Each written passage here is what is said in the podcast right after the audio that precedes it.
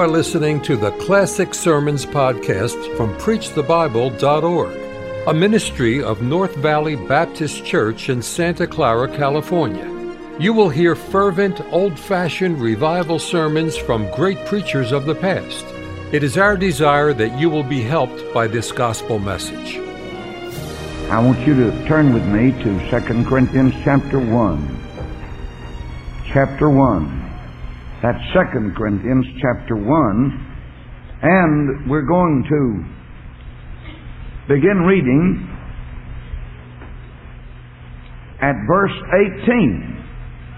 But as God is true. Now, brother, that's the strongest oath in the Bible. Let God be true and every man a liar. But as God is true, our word towards you was not yea and nay. I asked a man the other day, I said, Are you a Christian? Well, he said, Yes and no. Isn't that a stupid answer? Now, that meant a good plain no. Are you a Christian? Well, in a way. no. Are you a Christian? Well, in my own way, I think I am. You don't get saved in your own way. Jesus said, I am the way, the truth, and the life, and no man come to the Father but by me. For the Son of God, Jesus Christ, who was preached among you by us, even by me and Silvanus and Timotheus, was not yea and nay, but in him was yea. I like that. In him was yes. You get in him, you get a yes.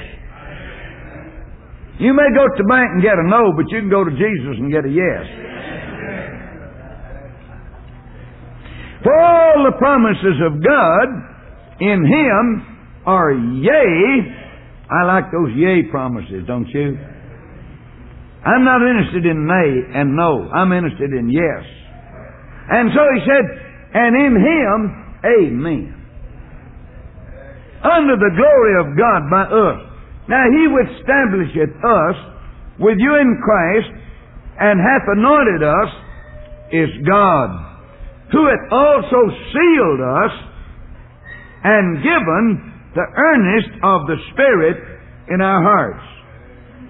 You know, I had to put up $2,500 for a retainer fee for a man that's in jail. I love him. He stayed with us nine months, and then an old charge came up, and we were working it out, but they got him and put him in jail. And because back in his dope days he was a bond jumper, I've got to have $15,000 cash bond. Now, I wouldn't mind putting up fifty thousand if I had the money because I know he's been saved, one of my best workers and one of the best men I've ever had. Fact is, I I had a man, a banker, to pick me up last night and uh, took me home, picked me up this morning, carried me back from Richmond Airport. He said, Brother Roloff, I took my brother Jerry down there, Jerry Rodriguez, and I said, listen, he's one of the finest boys and men and his wife I've ever had as a worker. And he said, Brother Wayne checked him in to the city of refuge when I came. And so Brother Wayne's been up in jail now in Fort Worth, Harris County Jail, and they want to try him for habitual, which means the rest of his life. Now, we're not going to put up with that. I believe the Lord's going to set him free, come back to Corpus, and go to work for the Lord. But you don't work in this kind of work without working in the jails and the prisons and the lawyers and the judges, and it's amazing. I said it's amazing how many times the judges give them to us now. They know the state system is absolutely nil. It's zero in, in, as far as the track record. Knew it nothing. Crowded, pushed to the walls, and they don't have any room. And so in Corpus Christi, the district attorney, the county attorney, and all the judges, they give me nearly every man I go to court and ask for. One of my superintendents got 50 years in the pen. He's the superintendent of the city refuge right now. And uh, so it's, it's amazing to have the confidence of the judges and the various leaders across this nation. And uh, they give us, we, we have the largest attendance in the city of refuge. An old man, 78 years old, came in the other day. He said, I'm just tired of living for the devil. Said, somebody help me. Boy, he barely made it. I mean, he's on his last leg. All right? Yeah. That's right. I'll tell you one thing, he's already praying and he can't work except sitting down, but he wants to do something. Ah, listen, dear friend, our field is white. We've got a generation of wrecked Americans, shattered homes and hopes and young people, and so uh, we get a seal. Uh, we get a taste of the um, salvation. He said, "I've given you an earnest, see, a down payment. That's a guarantee you're going to finish it up. God will never use a, lose a down payment on anything He put up on. And He's already put a down payment on getting me to heaven, and I know I'm going. You know that uh, that uh, down payment reminds me. It's uh, he said it's an earnest, an earnest, and uh, you know many years ago, and a lot of y'all look just sort of countrified to me and act that way, and I like that. I've been brought up like that, and uh, my my dad and mother were old fashioned, didn't have much education, but they had a good deal of regeneration, sanctification, and separation, and they taught their three boys right. And uh, so my dad would say, son, I'm going to let you take uh, the cotton to gin in the morning. That's Saturday morning. Well, you'd have to finish a bale on Saturday morning, and then had two bale wagon. I'd get on them, drive those big mules, and go to gin. Little old boy sitting up there, man, I'm telling you, I was proud as a peacock. I had me a time going to gin. I like to go to gin. I dread picking it, but I like to ride it and go into the gin and then go up in town my daddy'd give me about 15 cents, and that's back when you could buy a hamburger with the meat on it for a nickel. You could buy a triple dip ice cream cone for a nickel. You could buy half the town for a quarter, it looked like. I mean, that's back when your money went a long way.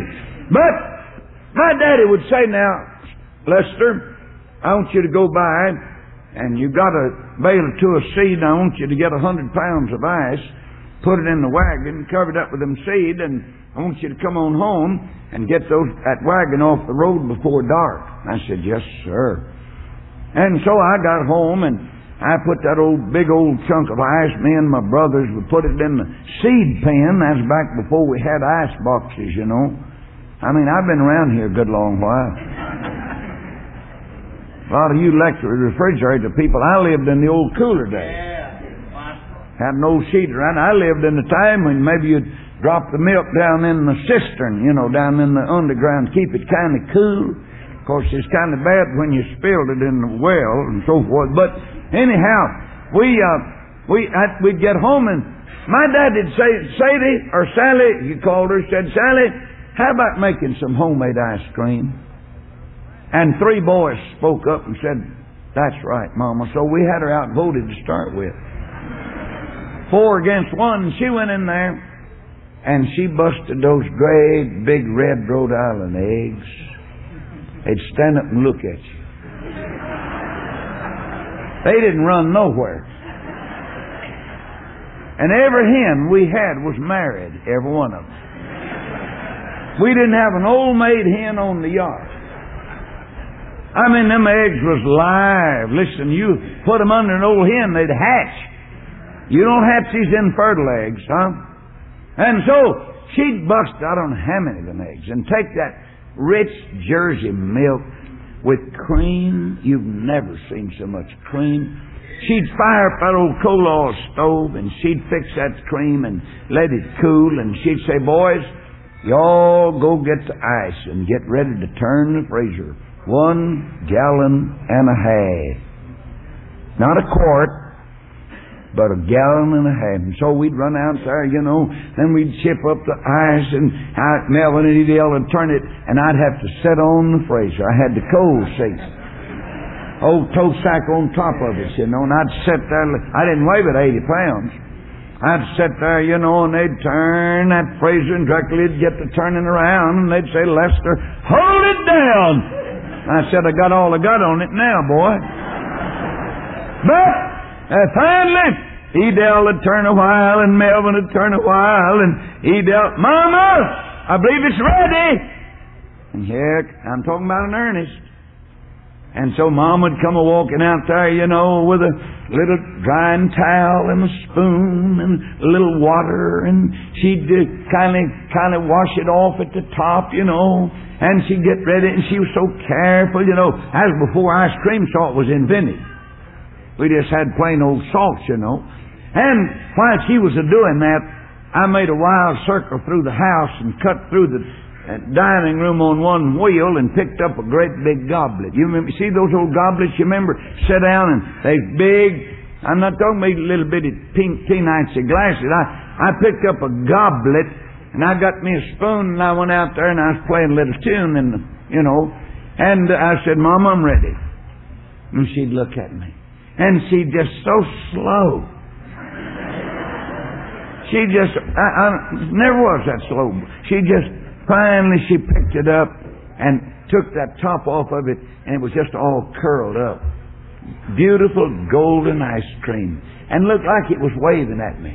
You know. And I said, I said, Mama, I said, Mama, here's my goblet. I mean, get some of it off of the top there. It's about to run over. And I had, and she looked up at me and said, Sonny boy, we're going to let it sit a while. now, really, if I'd ever doubted my mama's salvation, I'd have done it right there.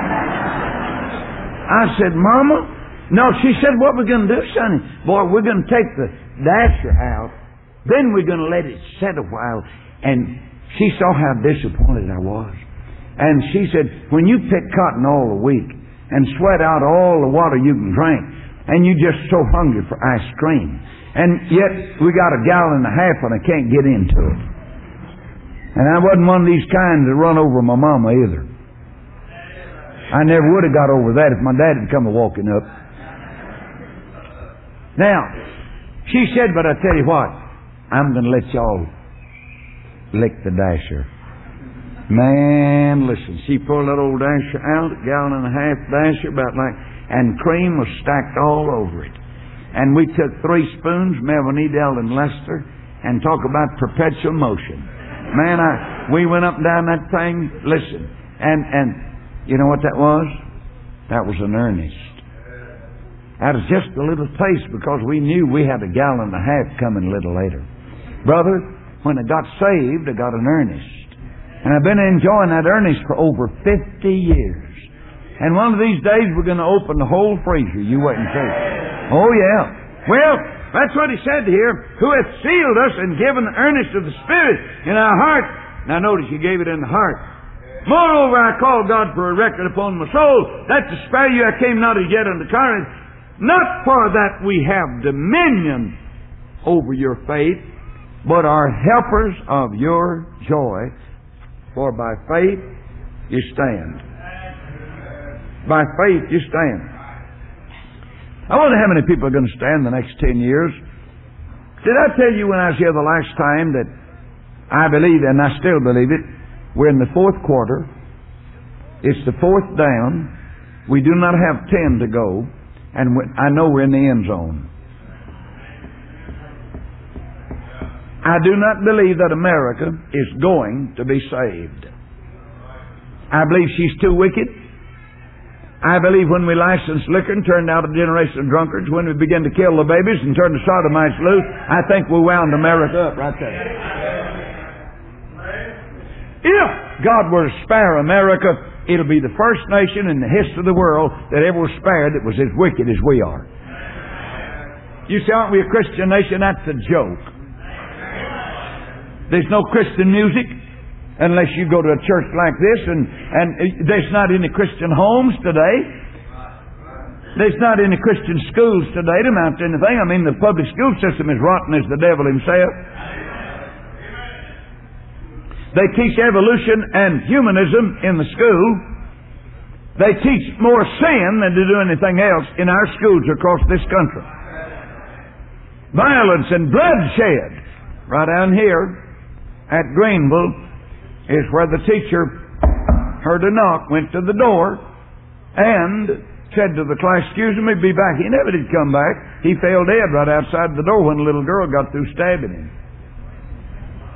That's in the public school system.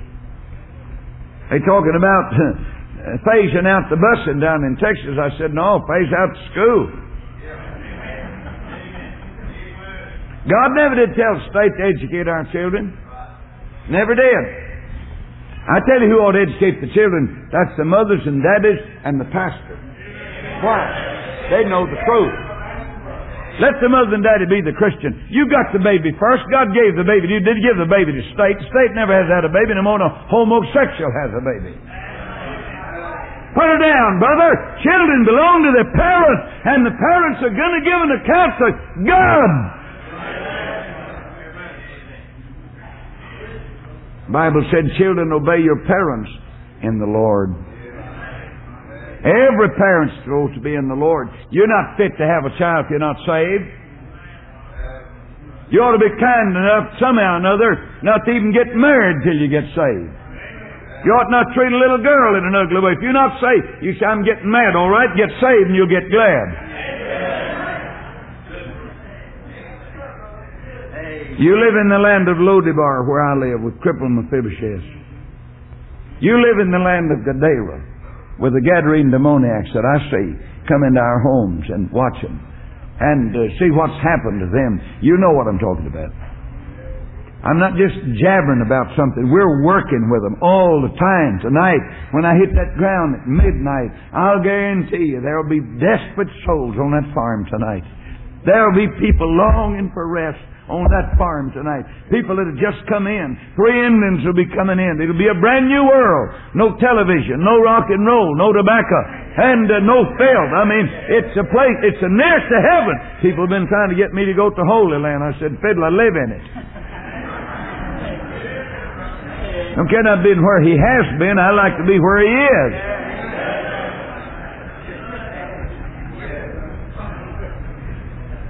Now let me give you another verse and you'll find out directly what I'm preaching on. Chapter 5, 2 Corinthians. For we know, didn't say we guess or suppose or presume or think, we know that if our earthly house of this tabernacle were designed, we have a building of God, a house not made with hands, eternal, in the heavens. Now skip to verse 7. Now he said, we know that we're on our way to heaven. We have a building of God not made with hands eternal. You remember Abraham, we'll be with him a little bit. Abraham said to the fellows over in the Ur of Chaldees, he said, Boys, I'm packing up and pulling out. They said, Where are you going? He said, Don't know. No. What are you looking for in the house? Said, I'm looking for a city. Yeah. Well, he said, Won't you stay here in this great city, man? You're rich and you're thriving and having. No, he said, I'm looking for a city that hath foundations, whose building makers God. Yeah. Landis Charlotte, Greensboro, Winston-Salem, New York, Washington, they're not here to stay. The cities are going to pass on and pass out and pass under. Now, verse 7 For we walk by faith, not by sight. Now, with that, let me give you this. Without faith, it's impossible to please God. And Romans chapter 14 and the last verse said, anything that is not of faith is sin. You know, there could be a sin besides cigarette smoking, liquor drinking, dope taking, and stealing, and robbing, and killing, and shooting. It could be just the sin of not living by faith. When you do not live by faith, you dishonor God and you cannot let God do His work. He said He could do no mighty works there because of their unbelief. I believe that's the meaning un in the Bible is unbelief. The disciples, you remember when they took a walk with Jesus, Peter, James, and John, down on Mount Transfiguration, and a couple of astronauts come in by the name of Moses and Elijah, and they had a great time. The Father said, This is my son, you better hear him. And Peter said, Well, we better build three tabernacles, one for Moses, one for Elijah, one for Jesus. And Moses and Elijah said, Forget ours, we're heading for home. We don't want to be down here no more. We just wanted to come to see about the promissory note we went to heaven on. We just want to know if he's heading on to the cross. And Jesus said, Go back and tell all them that went to heaven on the credit, I'm going on to Calvary. Amen. That's right. And so Moses and Elijah, they pulled right on out. I mean, they just, they had them a launching pad, but they didn't have to have any oxygen. See? They took on back. Well, they walked down, came down to the camp, and they found a little epileptic boy down there, and he was in a bad shape, and they brought him to the disciples and said uh, they, they just couldn't do it. They couldn't do it, and Jesus said, Oh, faithless and perverse generation, how long shall I be with you? Bring him to me. Yeah. They brought that little old crippled boy to Jesus, and the little old epileptic boy had charge. And have you ever thought about it? Said he fell in the fire and he fell in the water. Don't you men had a lot of scars on him? Would it strain your imagination if I told you tonight I believe when Jesus healed him, he probably took all them scars on him. He popped in a bunch of plastic surgery and just fixed him where you. I mean, he said, Daddy, can you look at that? I don't have any scars left. he said, No, you've been healed completely. Jesus did a good job. You shall not believe that. You may go to hell for not believing it. Brother, don't you tell me Jesus didn't heal him. I know he healed him. The little boy never had another spell the rest of his life. Now, the disciples did something. They came out to a corner and said, Now, we got a question.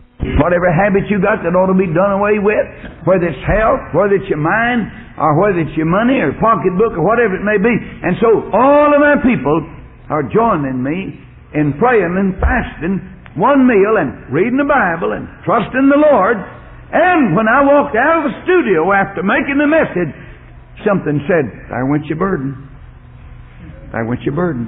Hey. He said, Because of your unbelief, howbeit this goeth not out, but by prayer and fasting. Now then, I want to give you a message I've not brought to you before on. Turn the book of Habakkuk. I'll, that'll show you what I'm talking about. Habakkuk. I'm preaching on the most marvelous gift that God ever gave me, it was the gift of faith. God gave me faith. Now, there are two things.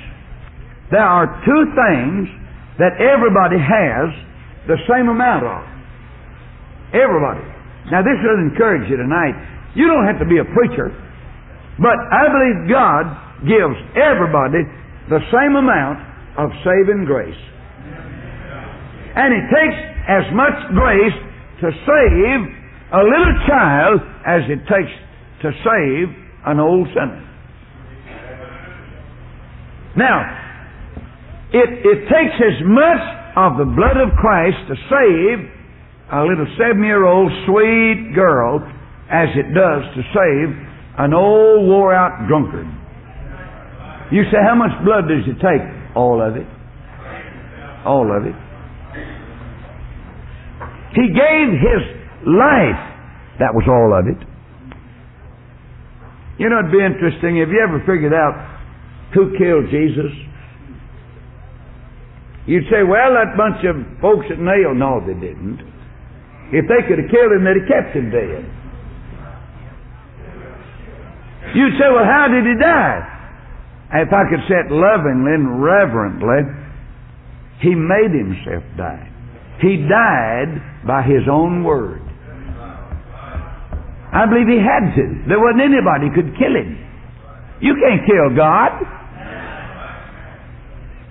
And I believe he came to the place when everything, when he said, It's finished. Father, into thy hands I commend my spirit. I think he said to himself, Now, die. Quit breathing right now. And he said, if I lay down my life of my own accord, I'll take it up again. I'll, I'll, he, and so he did. Now then, in Habakkuk, beginning at verse, and uh, that's page 1372 in my Bible. I don't know what it is in yours, but it's Habakkuk chapter 2, chapter 2, beginning at verse 1. I will stand upon my watch. I'll set me upon the tower I'll watch to see what he shall say unto me, and what I shall answer when I'm reproved. And the Lord answered me and said, Write the vision, make it plain upon tables, that he may run that readeth it, for the vision is yet for an appointed time, but at the end it shall speak and not lie. Though it tarry, wait for it, because it will come. It will not tarry. Behold, his soul shall be lifted up, uh, is not, uh, behold, his soul which is lifted up is not upright in him, but the just shall live by faith. That's it. That's my text tonight. Now I could go to Romans, the just shall live by faith. I could go to Galatians, the just shall live by faith. I could go to Hebrews 10:38, and now the just shall live by faith. Folks, that's the theme of the entire Christian life in the Bible. The just shall live by faith. You know what? That changed Martin Luther's life. Martin Luther was a Catholic, tangled up in religion. He was climbing up the stairs trying to do penance, get God to good humor with him, and it dawned on him, now the just shall live by faith. Boy, he jumped off his knees, wrote his 97 theses, and, and pinned it on the Pope's door and said, I won't be showing up for confession anymore. I mean, I hit the freeway. Oh, listen. Now the just shall live by. Savonarola, that great Christian of another day. You know, I really didn't know, and, my mind was refreshed. Did you know that his church burned him at the stake because of what he preached? Brother, now that's some church, wasn't it? The greatest man they'd ever known, but because of his drastic preaching, they said, We've got to get rid of it. And Brother Richard, I want to tell something to you. Do you know when Jesus came back to his hometown, and they said, He's, You going to preach for us this next Saturday morning? He said, Yes, sir. When he went in there, he preached to nothing but unsaved. And he, when he got through preaching, every one of them was still unsaved. Did you know that? You said, How'd you know it? The Bible said, All of them, every one of them, rose up against him yeah. and thrust him out to the brow of the hill and said, Now somebody shove him over and break his neck. What are we going to do? Kill God. That's it. That's what the world thinks about God. Are you listening? You know the reason the Holy Spirit hadn't been crucified? They can't get a hold of it. You know why? You know why they fought Brother Roloff? It's not because I'm so great little old clodhopper like me that came off of the farm and nobody's looking for me and didn't have any sense and didn't have any talent or personality, nothing else, didn't have any health, didn't have any money, didn't have anything. You know who they're jumping on? They're not jumping on unless they're jumping on the Holy Spirit in me. I'd be a fool to stand here tonight and say that I've built up a Roloff kingdom. I've built five, seven hundred, and we've got millions. Uh-uh. The Holy Spirit did it. This old book did it, brother. I've, my mama got me in trouble when she gave me a King James verse. Bless her old sweet memory. I'm glad she did. Oh, listen. I tell you, that old book has given me more trouble than any book I ever read in my life, and I love it more than any other book. Don't read nothing but this book. That's all I got. Are you listening? I'm not going to have any of these half breed or hybrid, including Jerry Falwell's. That's right. I'm going to stay with this one. Don't ever tackle what I've tackled, and don't ever try to work with these girls and boys and men and women unless you got this book right here. Don't need to rewrite it. We need to reread it. Brother, if you got a bunch of that junk, throw it away and get you one of these and stay with it. That's right. Folks, listen. Don't you know this? Never hear me now, and I'm just telling you something sweet and good. And I love everybody, but I'm not going to put up with these little old new Bibles that got out. Revised Standard Version, and Good News for Modern Man, and the Living Bible for Dead People. Brother, you don't that. Let's stay with this book. There's never, hear me, there's never been a revival in the history of the world come out of any book except this one. These new Bibles they got out, they're bearing no fruit, no souls, and they're sponsored by nothing but the stinking modernists. Mr. Nelson, he said, you know, it took, get it, he, and 40 people wrote the Bible. It Took them 1,600 years. The first man that wrote the Bible, the book of Moses, he never did see the man that wrote the last book, and yet all of it fit right in, made a tremendous book. Now then, they said it took 130 scholars to revise the book. I'm getting tired of talking about the mistakes of the King James Version. I can't find none. I've been I've been walking through this for 50 years and I've never found anything wrong with it in my life. And if you have, I think you're a liar. Boy, I tell you what, I'm in my climate tonight.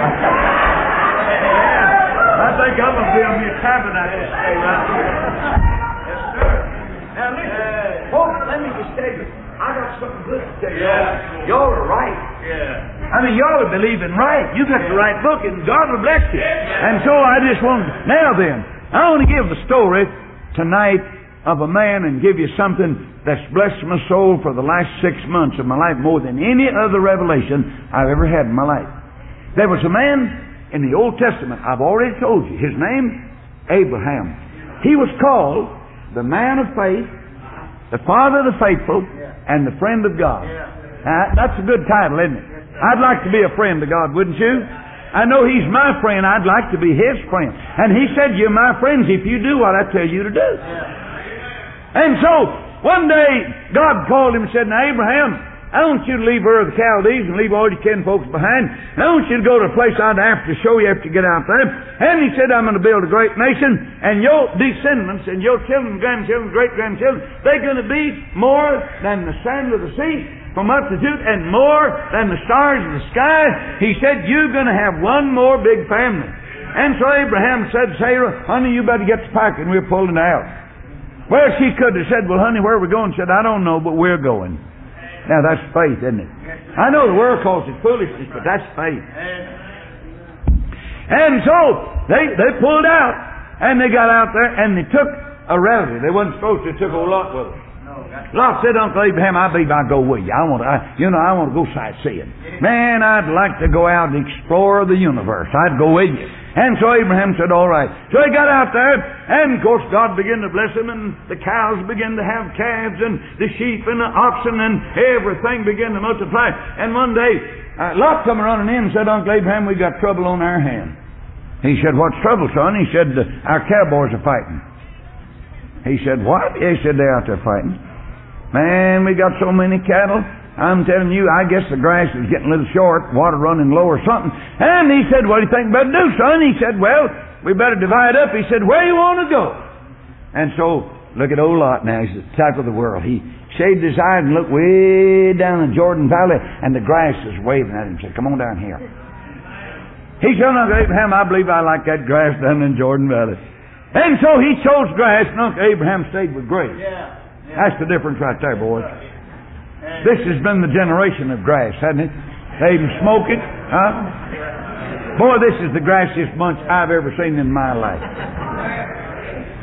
And so, uh, old Lot pulled out and pitched his tent toward Sodom, wound up in Sodom, and he became, I guess, the mayor because sitting in the gate of the city, and the Sodomites began to take over.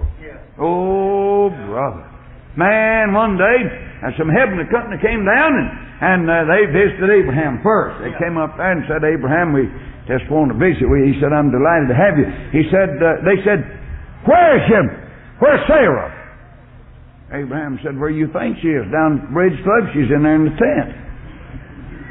She's no political rally. She's not a pistol packing sheriff or policeman. She hadn't joined the service to live in the in the barracks with a bunch of knuckleheads. Why, she's in there where she's belongs. She's taking care of it. She's probably churning butter. Man, let, they said, well, I want to tell you one thing. He said, um, we're going to have, uh, we're going on down here, and finally pulled out, but they came back and told him, you know, said, we're going to have to go down there, and uh, we're on an arson trip. Hmm? God said, I want y'all to send down and burn that thing up. You remember that? Can you imagine God's angels coming down to set cities on fire? But they did. But you remember when the angels got down there and they, they, they were going to warn. Did you know that the Sodomites came that night and wanted to rape the men? They want, said, bring the men out. Lot did the lowest thing he ever did in his life when he offered his two little girls and never had a date. That shows you what you can do when you get off from grass. You say, what do you mean? Business, money, pleasure. I, America is a money lover and a pleasure lover. We got a flock of people today. They got their money right now in the money market. And you're going to lose it. You wait and see. I do, I, I do not give you over five years for any sort of economy in this country. We're too wicked, and God is going to judge America with famine, pestilence, and war. That's what He's always used. And that's coming to America. And I believe I can say, as far as I'm concerned, what I see in the Bible, America has won her last war. She'll never win another war. I don't think anybody will win another war except Jesus. And he's going to fight it with the sword of his spirit, the word. Same thing he used on the devil. You remember that? The devil came down to baptismal service. Jesus said, John, how about let's have baptism baptismal service? He said, I'm delighted. I sure be glad you baptized me. He said, No, you're going to baptize me. Well, he said, I have need to be baptized of you. And Jesus said, It behooves me to fulfill all righteousness. And John said, if you put it like that, I'm ready. Went out there and baptized him. And Jesus was there, and the Father said, This is my beloved Son, in whom I'm well pleased. And then here come the Holy Spirit down and set it on Jesus. And then when he walked out of the baptistry, God the Father, the Son, the Holy Spirit, and then the devil showed up. Well, that booger never misses a service, does it? And so, uh, he said, uh, I'd like to meet you. And so he set the time and the place, went out in the wilderness, and Jesus hit him, get it, he hit him three licks with the King James Version. You'd say, can you prove it? Yes, sir. He was the King James Version. If he wasn't, then who was? In the beginning was the Word. How many words? And the Word, God. And the Word, became flesh and dwelt among us. That must have been Jesus. Folks, God never has had but one word. He, he not only wrote it, He protected it. We still got it. There's not a man alive today that can walk across our campus and talk to all the people that are there and say that this book is not God's Word. Because they've been saved by listening to this Word. That's all we have. We memorize it by the chapter. We don't memorize it by the verse. And, and when you get it in your heart, the Bible said, I will not sin against God. It's the only answer there is. And mothers and dads, if I could get y'all to memorize, and young people, one chapter every 30 days, it'd revolutionize your life. You think of 12 chapters a year, 5 years, 60 chapters, 10 years, 100 and 20 chapters. Think of it. Brother, it'd make you one of the greatest Christians because that's God's Word. It's a living Word. It's a healing Word. Brother, that's what the centurion, you remember that? He said, speak the Word only. I don't need you to come. I just need your Word. God said, I set my Word above my name. See? That's it. All right. Now then, let's go back over here. Brother Abraham got a call one day. Old Lot got captured and a bunch of old heathen king come over there and got him, boy, got Mr. Lot Miss Lot and all the little lots and everything else. They hauled them off. They gone. Boy, here comes a runner up there, you know. Boy, he was a running. He came up there and said, Mr. Abraham, Mr. Abraham, Mr. Abraham. Oh, something happened down yonder. I said, well, tell me what it is. Boy, what's, what's going on? Well, he said they've captured Lot. They got him. They got him. They got they got the whole family. I mean, listen, they just looted and rooted and they did this. They got it. He's gone. Now then, are you listening? I'm talking about faith tonight. Will faith make a fighter? Is it right for faith to fight? Do you think faith makes a sissy out of anybody? Now wait a minute. Abraham could have said with a pious look and um, tongue in cheek, if you happen to see him, tell him Uncle Abraham will be praying for him. He could have said, well, you just tell dear Lot, my dear nephew, that I'm behind him all the way. Hmm. Well, I've heard that so many times. I've gotten more standing ovations than probably any preacher in America that's alive right now. And when they get through with standing ovations, and I appreciate it, I love it, but I said, you know, I'd rather have the donation than the ovation. I can't build no dormitories with ovations. I'm just trying to be practical about this thing. I want to help somebody. Brother Galloway, he's one of the one of the finest missionary pilots alive today. I gave him an airplane. I thought I was going to get me another one, you know, and nothing ever happens, you see, but I'm glad you got it. And he about wore the thing out and they overhauled in it and I've got to try to help him get the thing out here and when, another month or two? Yes, sir. Listen, can you imagine how many times he's crossed the water in a single engine airplane? Now the just shall fly by faith. Oh, what a friend to the missionaries this missionary is right here. I've asked the Lord to let me do more for our missionaries this year than I've ever done before. God's going to answer that prayer. I know He is. Listen, Abraham, he, he must have rung the cowbell. Man, 316 hillbillies come running up to the house and said, What in the world's going on? He said, Boy, get you a hoe handle, crowbar, stick, anything. Man, we got to go fight. Don't you imagine maybe one of those fellows said, Well, couldn't we just pray and believe? Yeah, he said, and fight. Amen. I like that. I, I'm, I'm going to give you something tonight, and then I'm going to quit here in a little while. Listen. So they took off down there. I mean, you know they didn't have any modern weapons or nothing. They run into a bunch of old kings and whipped the daylights out of them. I mean, they picked up old Lot, scared to death, and his family and little old children, and said, "Now let's go home, boy. Come on back."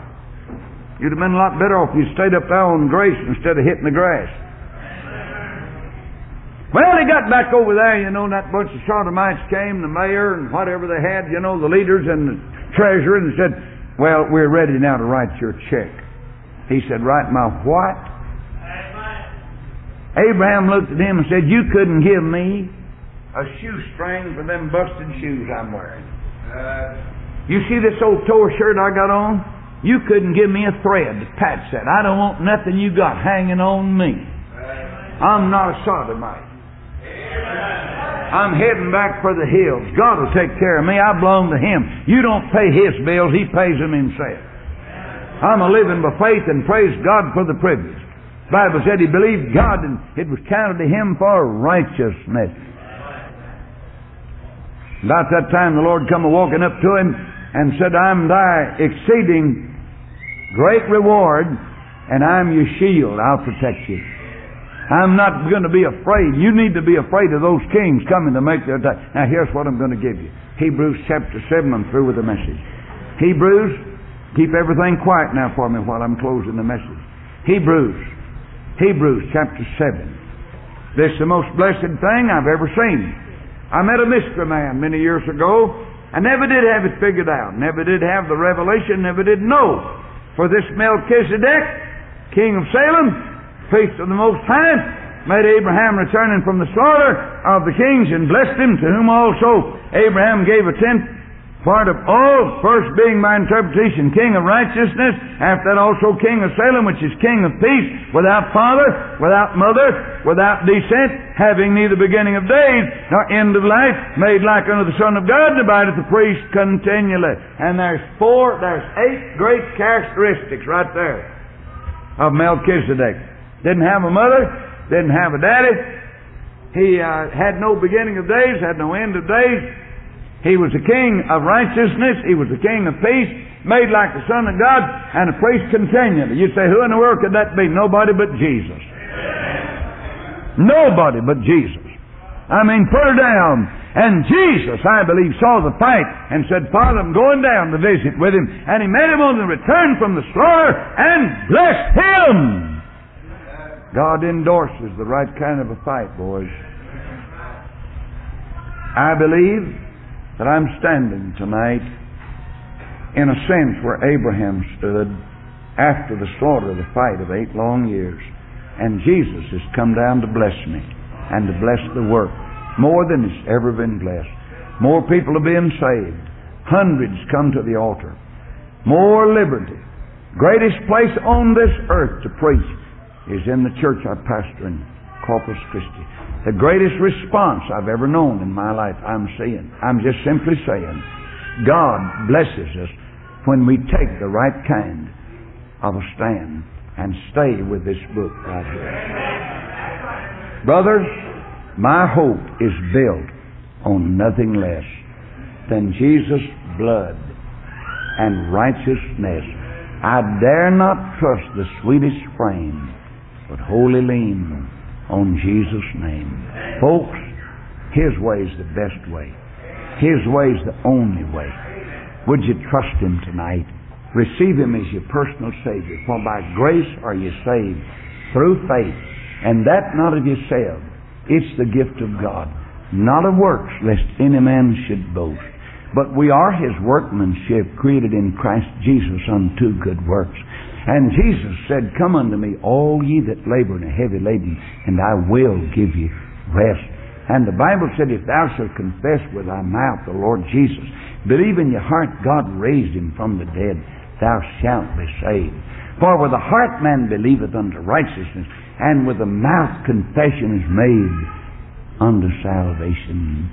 Jesus is standing your heart's door, standing and knocking. He's not before. This is the question that you face once more. What will you do with Jesus? What will you do with Jesus? Neutral you cannot be. Someday your heart will be asking, what will he do with me? He'll do with you tomorrow what you do with him today. Thank you for listening to the Classic Sermons podcast from PreachTheBible.org, a ministry of North Valley Baptist Church in Santa Clara, California. To listen to many more powerful sermons, visit our website, PreachTheBible.org. If you enjoy Christian music and programming, visit knvbc.com for Christian music you can trust.